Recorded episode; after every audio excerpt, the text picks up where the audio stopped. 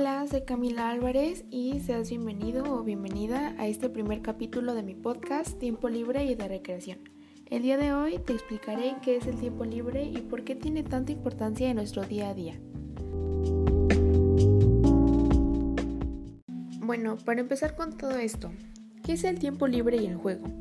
Podríamos definir al tiempo libre como un espacio de transformación social, de crecimiento individual y colectivo, de expresión cultural y de participación. En otras palabras, tiempo por excelencia de desarrollo de la actividad lúdica, entendida como el conjunto de actividades libres, placenteras y gratuitas en el sentido más estricto de la palabra, es decir, sin finalidad aparente. Ahora bien, el juego es una manera libre, placentera y gratuita de abordar la vida que se puede aplicar a todo sin corresponder específicamente a nada, lo que nos hace personas capaces de descubrir, conocer y desear la vida. Con esto me refiero a que lo hemos aplicado toda nuestra vida, porque es una necesidad, un impulso vital que nos empuja a descubrir desde la infancia todo lo que nos rodea.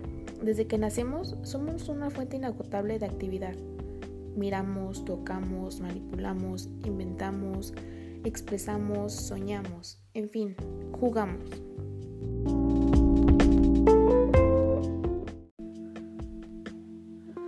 Ahora que ya sabes lo que significan estas palabras, es indispensable que estés consciente de su impacto en la actualidad.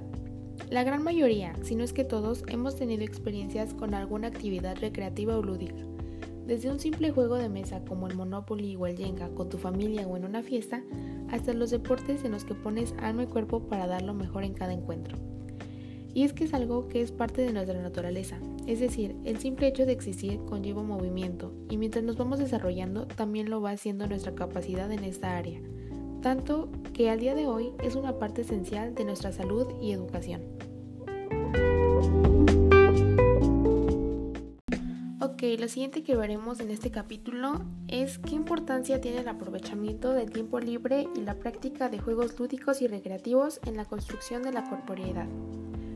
Yo creo que la importancia de aprovechar nuestro tiempo en estas actividades radica en la posibilidad de tener nuevas experiencias emocionales, sociales, culturales y físicas, las cuales son únicas en cada ser y son imprescindibles para el desarrollo de un ser humano. ¿Y qué logramos con esto? Se preguntarán. Y la respuesta es que gracias a la expresión de la percepción de nuestro cuerpo como tal, interactuamos, percibimos, recibimos información, sentimos y le damos significado al mundo exterior y a la relación con nuestros pares.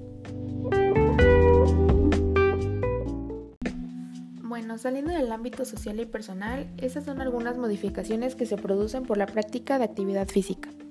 En lo cardiovascular está el aumento del volumen sistólico, que es la cantidad de sangre que expulsa el ventrículo izquierdo en cada sístole, y se expresa en mililitros de sangre por latido cardíaco. También tenemos el incremento del volumen de las cavidades cardíacas, aunque esto solo se da en personas que realizan deportes de alta resistencia e intensidad. Muscularmente hablando, obviamente la actividad física, juego recreativo o deporte que realices Ayuda a reducir el peso y a tener un mayor tono muscular e incremento de la fuerza. Esto a su vez trae consigo la modificación en la forma y geometría corporal, que posee un fuerte influjo en los modelos estéticos de la sociedad actual. Otro punto que me parece muy interesante es que hay incrementos en la elasticidad muscular, lo cual nos da una mayor amplitud de movimientos, que previene lesiones musculares en movimientos bruscos e indeseados.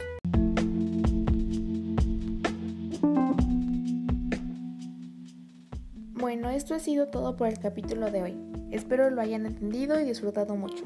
Y nos escuchamos pronto. Gracias.